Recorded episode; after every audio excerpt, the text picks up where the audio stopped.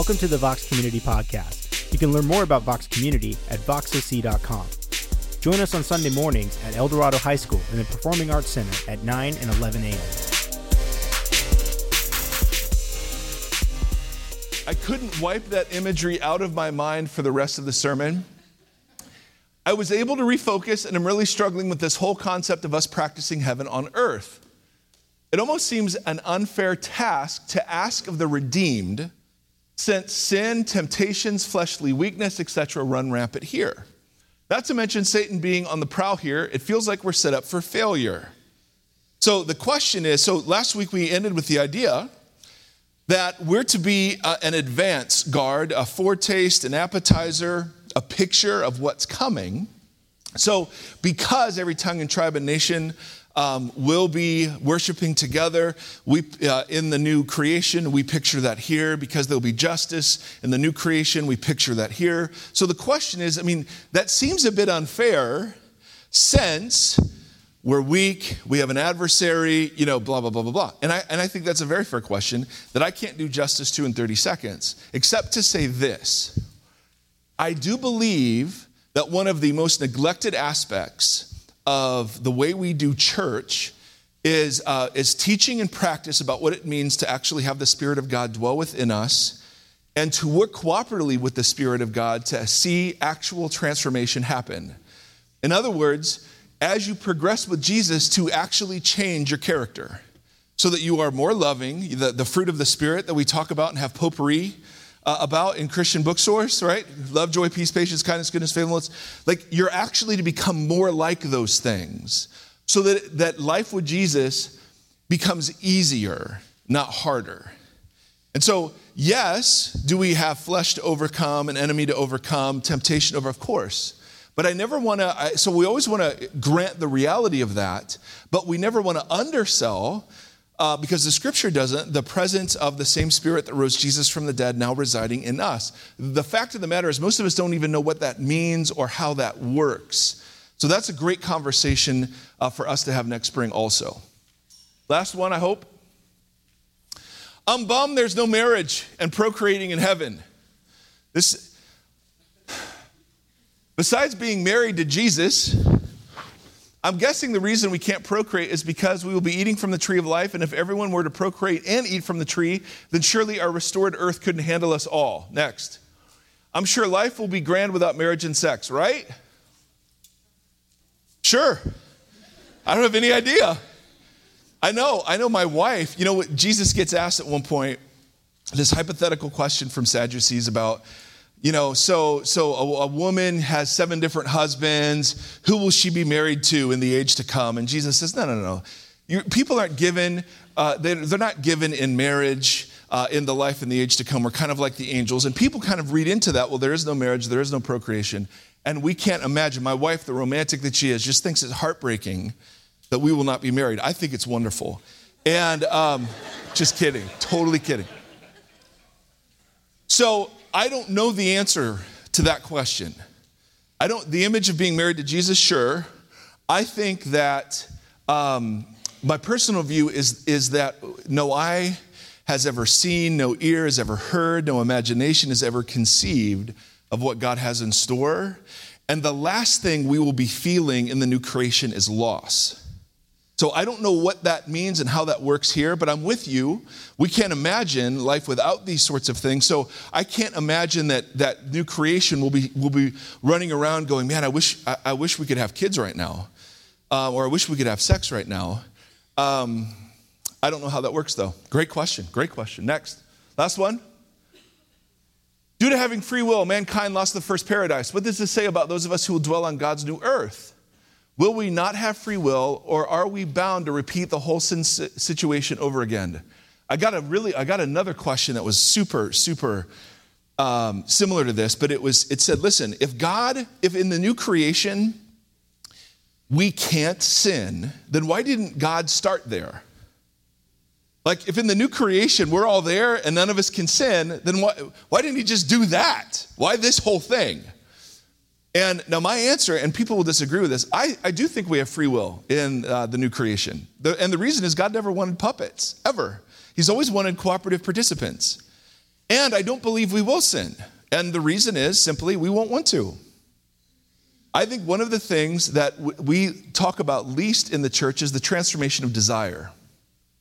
And uh, I, I personally believe we'll have free will and that we will not sin because we do not want to. So that's my take. More to come on that. Now, see, this is what you do to me. We also got a great question about communion why we do communion, so that'll be a teaching. You guys do a lot to really uh, direct the conversations in our community, so I'm always so grateful when you text in questions, particularly snarky ones or ones that express love. Now, I want to introduce you to my friend AJ. AJ is going to share his story this morning. Say hello, AJ.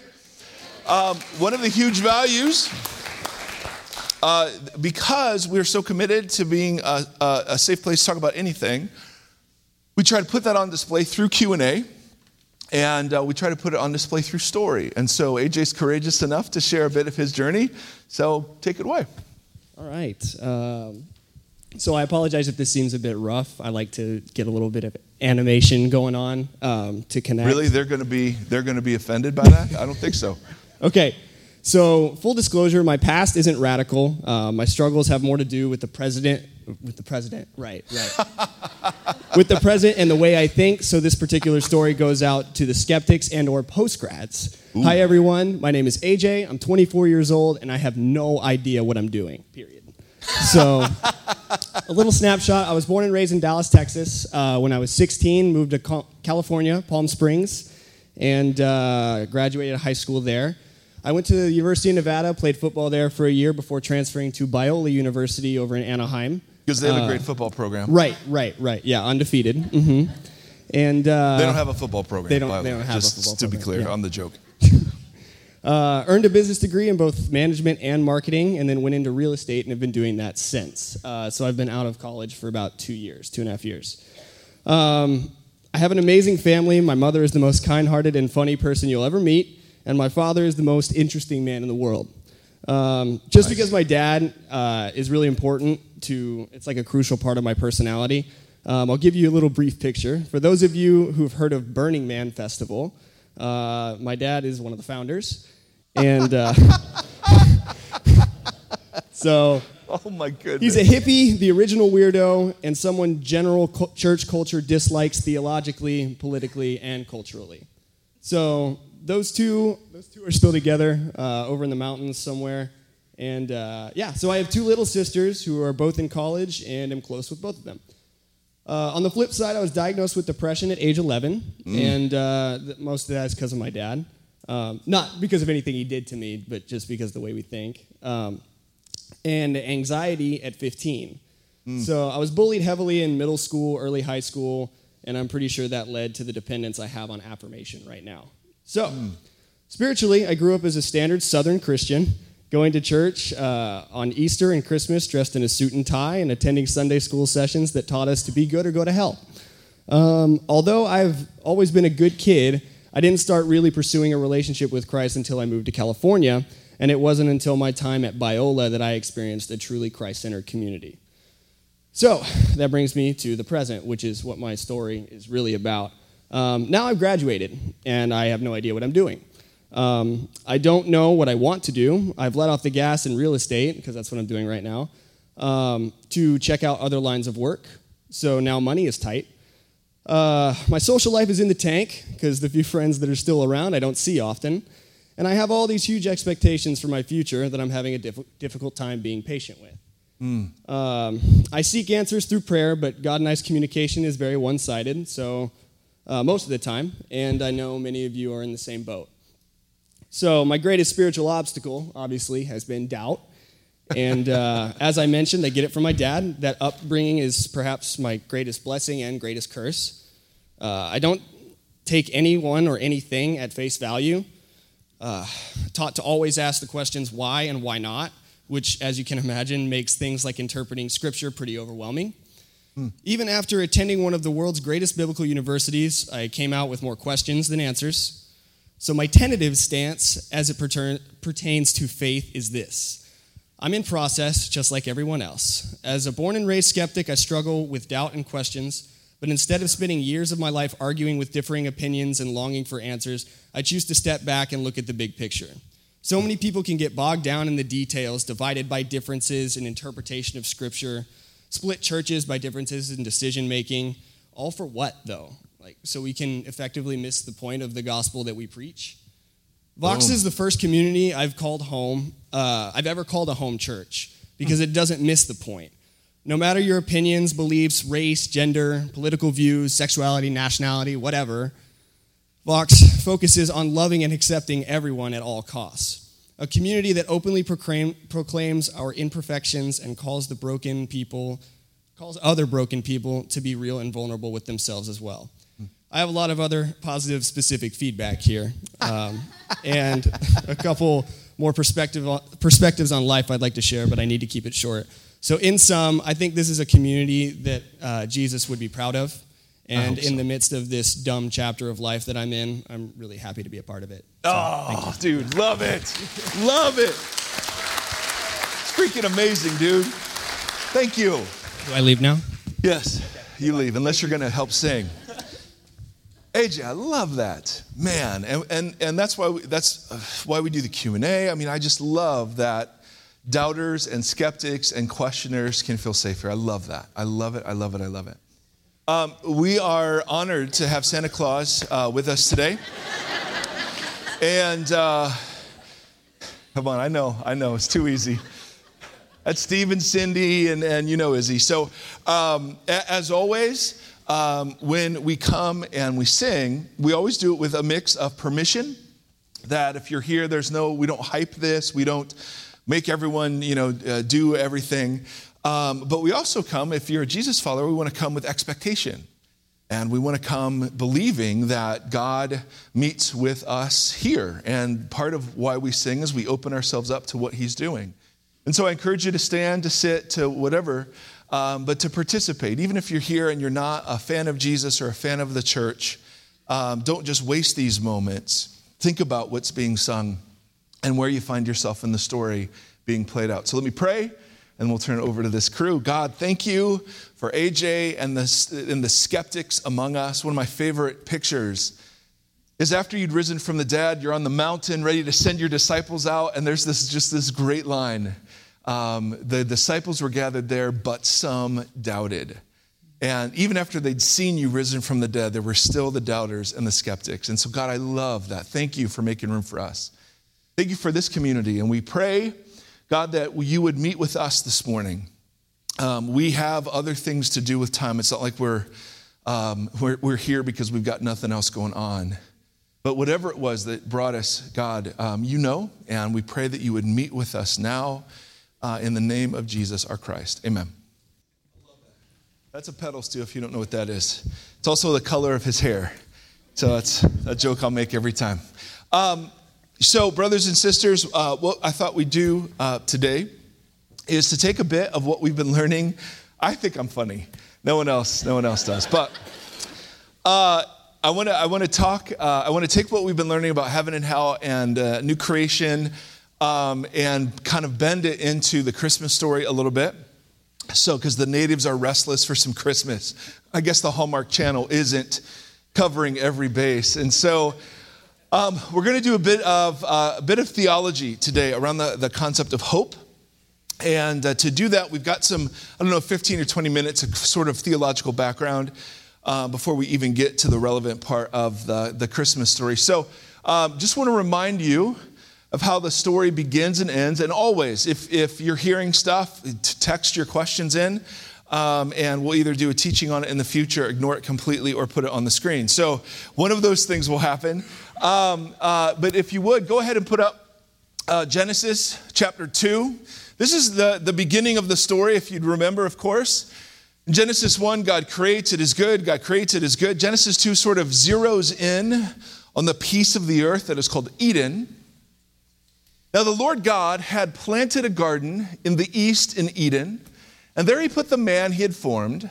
The Lord God made all kind of trees grow out of the ground, trees that were pleasing to the eye and good for food. In the middle of the garden were the tree of life and the tree of the knowledge of good and evil. Now, these two trees are interesting. Um, were they literal trees? Were they metaphors? I mean, we can get into endless debates about that. The tree of the knowledge of good and evil is the tree of judgment. So when the, our first parents rebelled against God, that was the tree they ate from. The tree of life, evidently, was a tree that they could eat from so that they could live forever. That we're not naturally immortal, only God is immortal. Um, we are mortal, and so the tree of life, eating from that, allowed us to live forever. And so, what happens in the story is that Adam and Eve um, are in a garden with two trees. Um, and, with the, and they're given huge permission for everything except eat, do not eat from the tree of the knowledge of good and evil. And what do they do? Must eat from the tree of knowledge of good and evil. So they eat that, and then what God does is that God exiles them from the garden. Next slide. After God drove the man out, he placed on the east side of the Garden of Eden cherubim and a flaming sword flashing back and forth to guard the way to the tree of life. In other words, God, the reason God exiled them was that God did not want uh, the man and the woman to live forever in their broken condition. And so he cuts them off from the tree of life. He does not let them go back. And you can go and see the flashing sword if you go uh, to certain parts in Mesopotamia. It's amazing.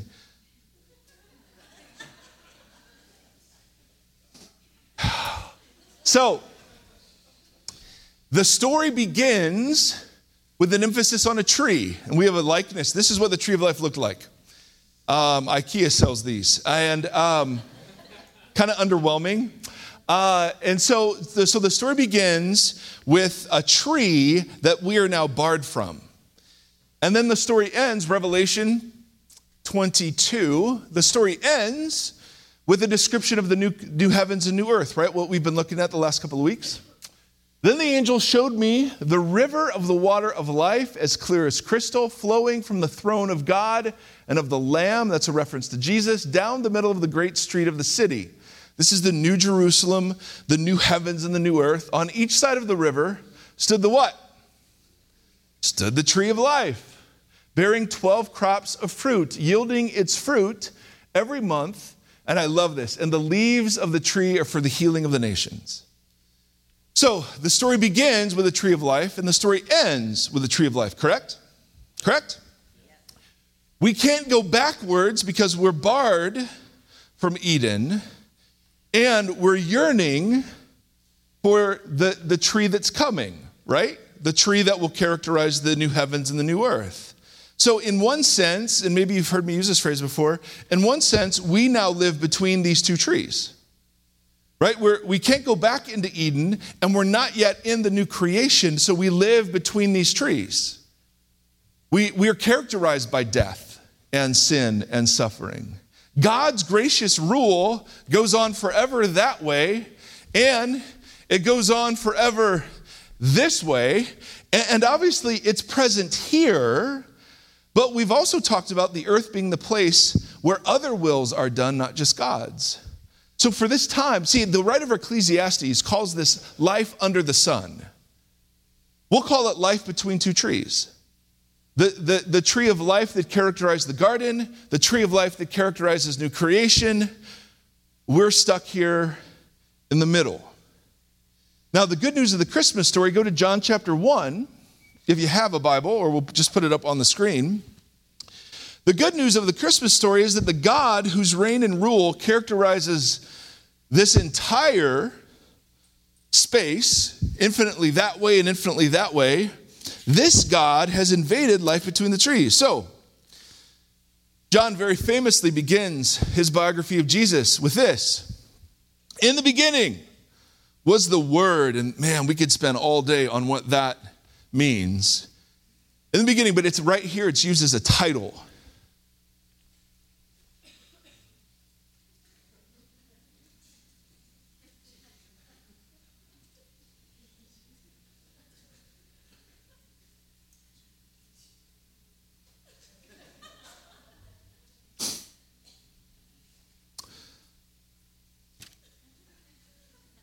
You had to go? You can take that a lot of different ways. Okay. I mean, if you got to go, you got to go. You know what I'm saying? Not all of us are camels. I'm in a great mood. I'm so, it's two weeks to Christmas, guys. It's two weeks. It's two weeks. It's two weeks. It's like a freight train, and you can't get out of the way. It's coming. In the beginning was the Word, and the Word was with God, and the Word what? Was God. So, so we're speaking of God, and then this capital W word. Through him, all things were made. Without him, nothing was made that has been made. Jump down to verse 14. This word, who was God and was with God, became flesh and made his dwelling among us. Right? So the whole Christmas story is, is about the God whose sovereignty and rule and benevolence extend forever and ever and ever in every direction possible, taking on flesh and blood to join us between the trees, correct? To experience every, and when you read the Christmas story, the thing that's so staggering is that God stacks all of the odds against himself. In other words, he ensures that there isn't one aspect of evil that he himself does not experience. Whether it's a scandalous birth and his mom being stigmatized as an adulteress and his dad being accused of not being his real father and, and Jesus himself calling God the Father, and not Joseph. I mean, you have all this craziness in the Christmas story. It's scandal. It's like God ensured that no one could accuse him of coming in on glory. When he, character, when he came, he himself came in a manner that was fitting for life between the trees. And this Jesus, this word that comes, bears good news. Right? So if you put up Matthew, what's the message of Jesus? The message of Jesus was never believe and you'll go to heaven when you die. He never says that. This was the message of Jesus to his Jewish contemporaries repent, turn around, reorient your life for the kingdom of the heavens has come near. The kingship of God that characterizes life this way, and the kingship of God that characterizes life this way, it's invaded here. And in the person of Jesus, it's come near to you. It's so near you could touch it and talk to it and relate to it. That's how near it's come. The good news of the Christmas story is that not, it's not just that Jesus was born in a manger, yes, but it's the, it's, it's the, the reign and rule of God that is represented by life outside the trees. It's now invaded right here. And so Jesus says, reconfigure your life on the basis of this thing that God is doing. The kingdom has come right now, it's right here. So he says this all over the place. Next slide. After John was put into prison, Jesus went into Galilee proclaiming the good news of God. What's the good news? The time has come. The kingdom of God has come near. Repent and believe. Right? Hello? It wasn't about life in heaven when you die, it was about right now. The, the kingship of God that characterizes life outside the trees is just standing right next to you in the middle of life between them. It's awesome. The kingdom is fully come. Next. Once, on being asked by the Pharisees when the kingdom of God would come, Jesus replied, The coming of the kingdom is not something that can be observed nor will people say, here it is or there it is, because the kingdom of God is where? Already here, right next to you. All right, so this is all still background. Okay, this has nothing to do with anything yet. Life between two trees, God invades. And when God invades, he's saying, My kingdom is here. The reign, the rule, the goodness, the power, the love, the, the sovereignty of God is now close to everyone between the trees. Because God Himself has clothed Himself in fallen, not in fallenness, but in life characterized by fallenness. But this is where it gets confusing if you're not confused already. Because Jesus shows up and he says, Hey, hey, hey, my kingdom's here. Right? We've seen that. But then he also says, Look at me. This is so incredibly frustrating. Not the looking at me, but this next point. At the same time, he says that it's here, he says that it's coming. So he's walking around saying, The kingdom's come, the kingdom's come, the kingdom's come. And then he walks around saying, The kingdom's coming, the kingdom's coming, the kingdom's coming. So, a couple examples of that confusion. Next. While they were listening to this, Jesus went on to tell them a parable because he was near Jerusalem and the people thought that the kingdom of God was going to appear at once. This is two chapters after he said, It's right here. Two chapters later, he said, Well, it's not all the way here. It's not appearing all at once. Or Jesus all the time will say things like this in Matthew. He'll talk about the future when the Son of Man, a messianic title, comes in his glory and the angels with him. He will sit on his glorious throne and all the nations will be arrayed before him and he will judge them. All right, now, this is still background, but let's review for a second. Two trees, tree of life in the garden, tree of life in new creation. We live between them. The Christmas story is that God invades and comes bearing good news. What life is like outside the trees can now be had inside them. This is what's called the kingdom of God or the kingdom of the heavens. The same, the, the realm of God's authority and his goodness and sovereignty, now people can participate in it in life between the trees. Why? Because Jesus has drawn near. So Jesus walks around saying, It's come, it's come, it's come, it's come, it's come. And miracles are happening, and people are raising from the dead. And, and, and Jesus is walking on water and rebuking storms and doing all this stuff because the kingdom's here. And while he's doing all this, he's also saying, It's coming. It's not fully here. This is, remember the whole image of the bit of spring in a long human winter? Remember that image? It's so compelling, clearly. I put time into these things, you know?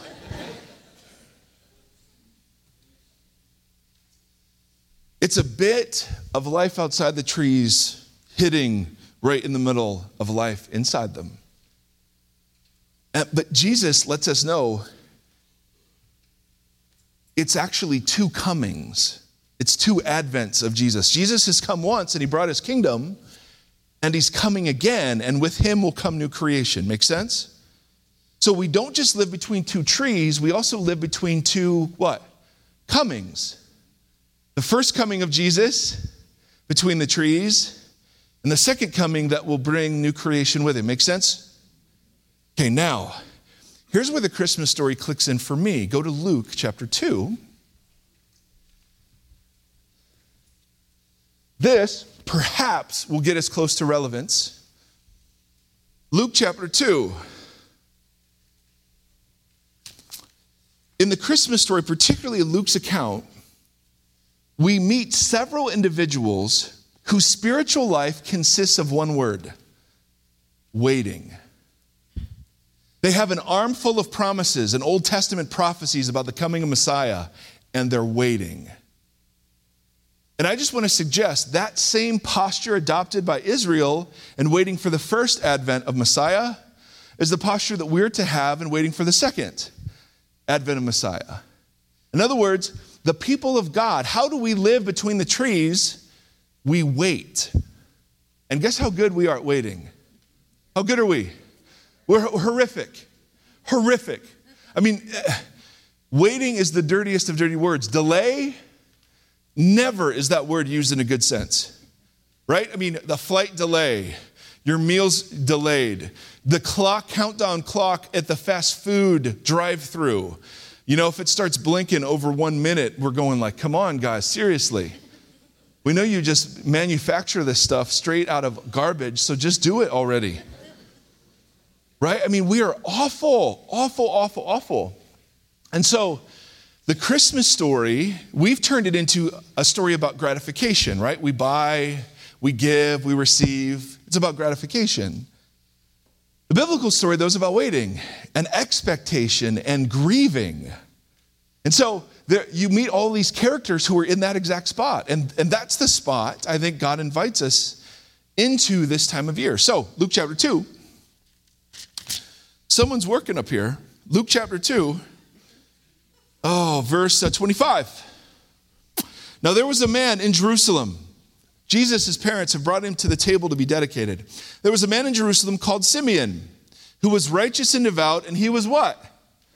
He was waiting for the consolation of Israel. And the Holy Spirit was on him. It had been revealed to him by the Spirit that he would not die before he had physically seen the Lord's Messiah. How cool is that? So he just stays at the temple. Moved by the Spirit, he went into the temple courts.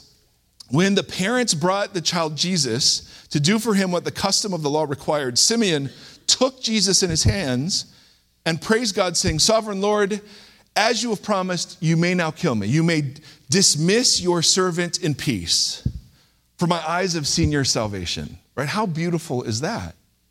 But here's a guy who's been waiting. Or flip down to verse 36. There was also a prophet, Anna, the daughter of Penuel, Penuel, eh?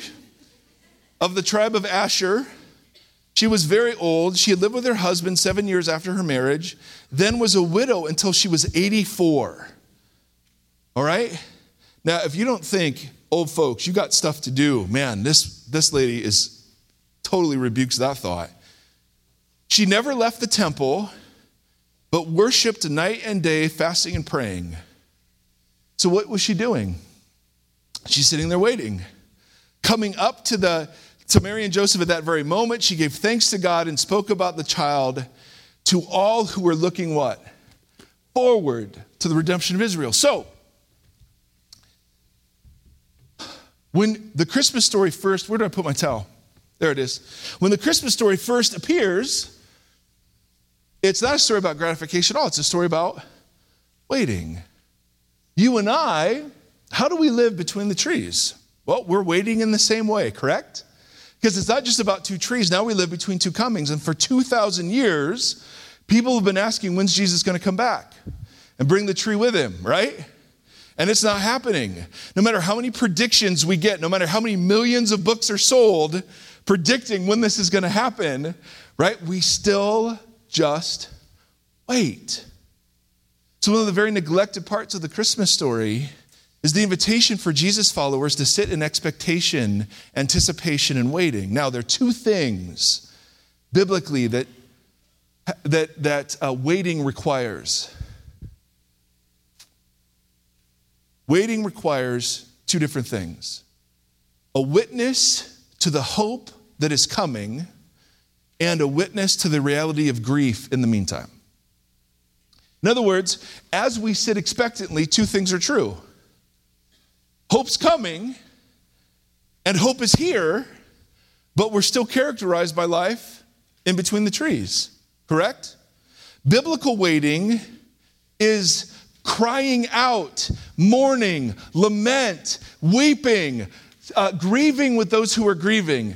And biblical waiting is anticipation and expectation and hope for deliverance. It's both of those at once. So, the Christmas story is really a story about us not only to receive the Jesus who has come and to anticipate the Jesus who is coming again, but also to name the reality of the fallenness, suffering, and evil of life between the trees. It's both. The kingdom has come, so we celebrate, we pray for healing, right? We, we expect that God does great things. But the kingdom hasn't fully come yet. And so we grieve and we mourn. We, we mourn with the, the 30 Coptic Christians that were murdered in their church this morning in Egypt. Right? I mean, we, we grieve life under the sun. The, uh, the, the amount of pain and disappointment sitting in this room would be staggering. If we were all just to share it like AJ shared it, I mean, we'd be here for days. Right? So, a community that's built around waiting has to do two things it has to be a community of hope, and it has to also be a community of sorrow. A community where sorrow is okay, a community where grief and lament are welcome. And so, one of the oddest invitations of the Christmas story is to let it be a blue Christmas, is to actually not feel the pressure to get into whatever the holiday spirit is supposed to mean. I mean, there is this sense, and, and studies back this up, where loneliness, depression, suicide, I mean, it, it's almost made worse in this season, right? Those of us who aren't, who are melancholy by nature, those of us who aren't pumped, right? We kind of just get lost in the middle of this whole thing. And so What is life like, characterized between the comings and between the trees? Well, it's characterized by waiting. We still got to live. We still got to marry. We still got to work. We still got to study. We still got to do what we do. But the posture we're called to adopt is one that's filled with hope and one that's also filled with grief. Because we're the people that know it's not always going to be this way. So we react against it now. See, the church, and we talk about this all the time. So I'm preaching in the choir literally here. But very often the church doesn't give permission for people to be ugly and messy and, and grieving, correct? I mean, we've had, I don't know how many stories have come up on this stage and said, yes, and when this happened, here were the cliches that all came my way. None of the cliches were helpful, and all they did was make the hurt worse. Right? I mean, friends of ours lost a child, and immediately the, the Christian community rushed in, reminding them, well, they still had another one. And you're just like, really? We've often talked about our, our, little boy who has Down syndrome. And when we first received the diagnosis, he was three months away from being born. And, you know, I don't know what stereotypes you have of people with Down syndrome, but it was all for us filled with Disneyland images of special needs days and, and you know, adults that weren't functional and I mean, just awful. And so we were very, very disappointed. Hate to say that. But I hate that I even have to say I hate to say that. And I would get emails from people saying, hey, you shouldn't be upset about this. And I, would be glad to receive the, the truth of those emails, except that they were coming from people who didn't have children with special needs. Right? Why would you, why would you correct me when you don't even know? Don't we do that? I hate it. And so, life between the trees, I mean, God's people, it, it, I don't know how it ever came a fact of Christian culture that we got to clean it up and we got to keep it polished. And no one's allowed to be sloppy and messy, and no one's allowed to be doubtful and hurt, and no one's allowed to struggle in their marriage, and no one is allowed to resent their kids, and no one's allowed, right, to hate their job. See, life between the trees is brutal. So we're to be the place where it's okay to admit its brutality. Part of the what the Christmas story pulls out in me is a posture of waiting. And what does that posture of waiting require? All of the hurts along the way, an acknowledgement of lament and grief and pain and sorrow. Right? The Bible gives us so much permission to worship and to pray out of hurt and anger and disappointment, and none of us know how to do it.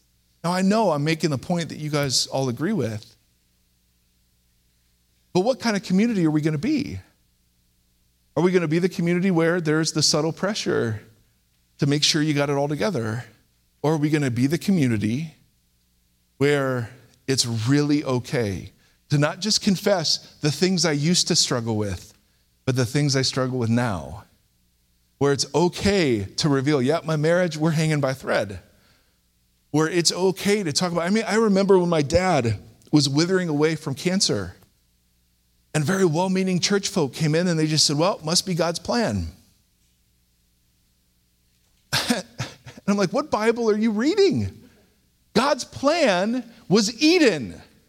That was God's plan right? Cancer is not part of his plan. God's not up there giving people cancer. What kind of monster is that? Man, when Jesus shows up, he's healing people, right? Oh, I still get angry about that. So, we're going to be a community that just tells the truth about life between the trees because we're waiting, and waiting is brutal sometimes right? For those of you that live with debilitating pain, waiting is awful. For those of you waiting to get a phone call from a doctor, waiting is awful. For those of you lonely in singleness and tortured with the thought that you'll never have somebody or you'll never have kids, waiting is horrible. So, why would we just be a community that says, nope, it's all polished and it's all beautiful? It's not. So, we go deep into grieving. But, as Paul says, we grieve not as those who have no hope. So, this is the weird part. We realize we're the community that believes that hope is found in the midst of suffering and not just in its absence. We're the community that is dumb enough or faithful enough to believe that it's not always going to be this way. See, that's what makes us more in touch with suffering. Is it's this just human history isn't an in, endless cycle of rinse and repeat. No, human history has a point, a telos. It's going somewhere. And the king is coming. And in the face of doubt and in the face of 2,000 years of seeming silence, we are the stubborn people that keep saying, nope, it won't always be this way. Depression doesn't have the last word. Divorce doesn't have the last word. Bankruptcy doesn't have the last word. Disease doesn't have the last word. Failure doesn't have the last word. Your adultery doesn't have the last word. Your abortion doesn't have the last word. None of that has the last word. And so, how do we live as people who do both? I used to think that there are good days and there are bad days. And then I realized that hope and suffering run on parallel tracks all the time. There are always things I'm wrestling with and disappointed about, and there are always things that I'm incredibly hopeful about and pumped. And that both are true always. Sometimes one gets more dominant than the other, but to try to integrate life, I realized no, no, no, no, no. It's actually parallel tracks. The reality of grieving and the reality of hope exist simultaneously in us. So, Here's what I want you to do. You don't have to, of course. Did you guys get note cards when you came in? So, we thought it would be a good idea to give you something to do. I know. Try to keep you awake as long as possible. So, here's what we're going to do, all right?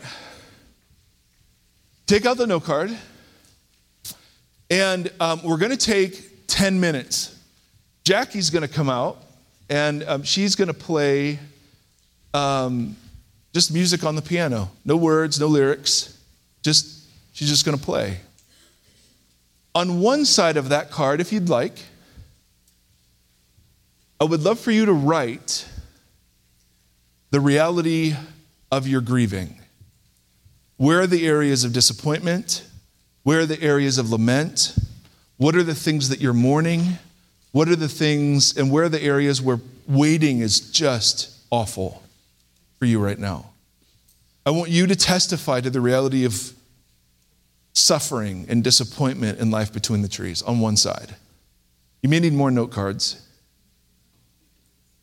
But on the other side, what is the reality of your hope? Because both exist simultaneously. What's the reality of hope? And maybe if you just write, it's not always going to be this way, that's it, that's all you got. Or he's coming, or whatever it is. What's the reality of your hope? So we'll give you eight or nine minutes to do that if you'd like. And then I'll come back up and introduce communion.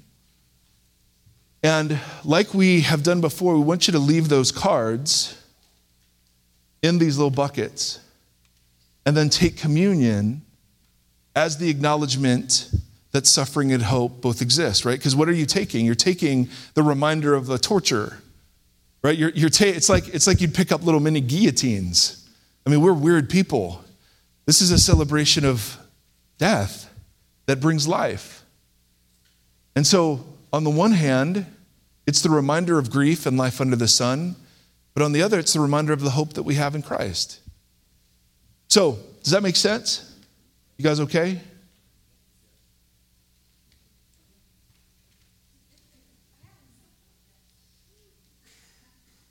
So, Lord Jesus, I just simply pray that you would draw near to the brokenhearted and uh, that you would give us courage to get a, a bit in touch uh, with those areas and places where there is disappointment and there are wounds that need healing. And I also pray that you would get us in touch with the hope of, of Jesus, that it's now and not yet, that you heal now and that you speak now and you work now, and absolutely the kingdom's come. And it's coming. And so, God, we pray that we be a people that wait well, full of expectancy, but also giving permission to each other to express the disappointment of life between the trees. To that end, God, would you guide us and receive our thinking and our praying now? In the name of Christ, amen. Why don't we stand together? My brothers and my sisters, God bless you. It is such a joy to share the table with you every week. Um, if uh, you're new to our community, you can go to voxoc.com, find out more about us, give us your information. Um, we can add you to our, uh, our email list.